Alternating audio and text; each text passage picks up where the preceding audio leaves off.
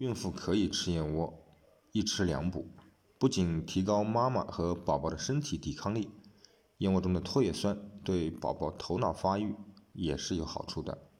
孕期坚持吃燕窝，宝宝皮肤会白皙。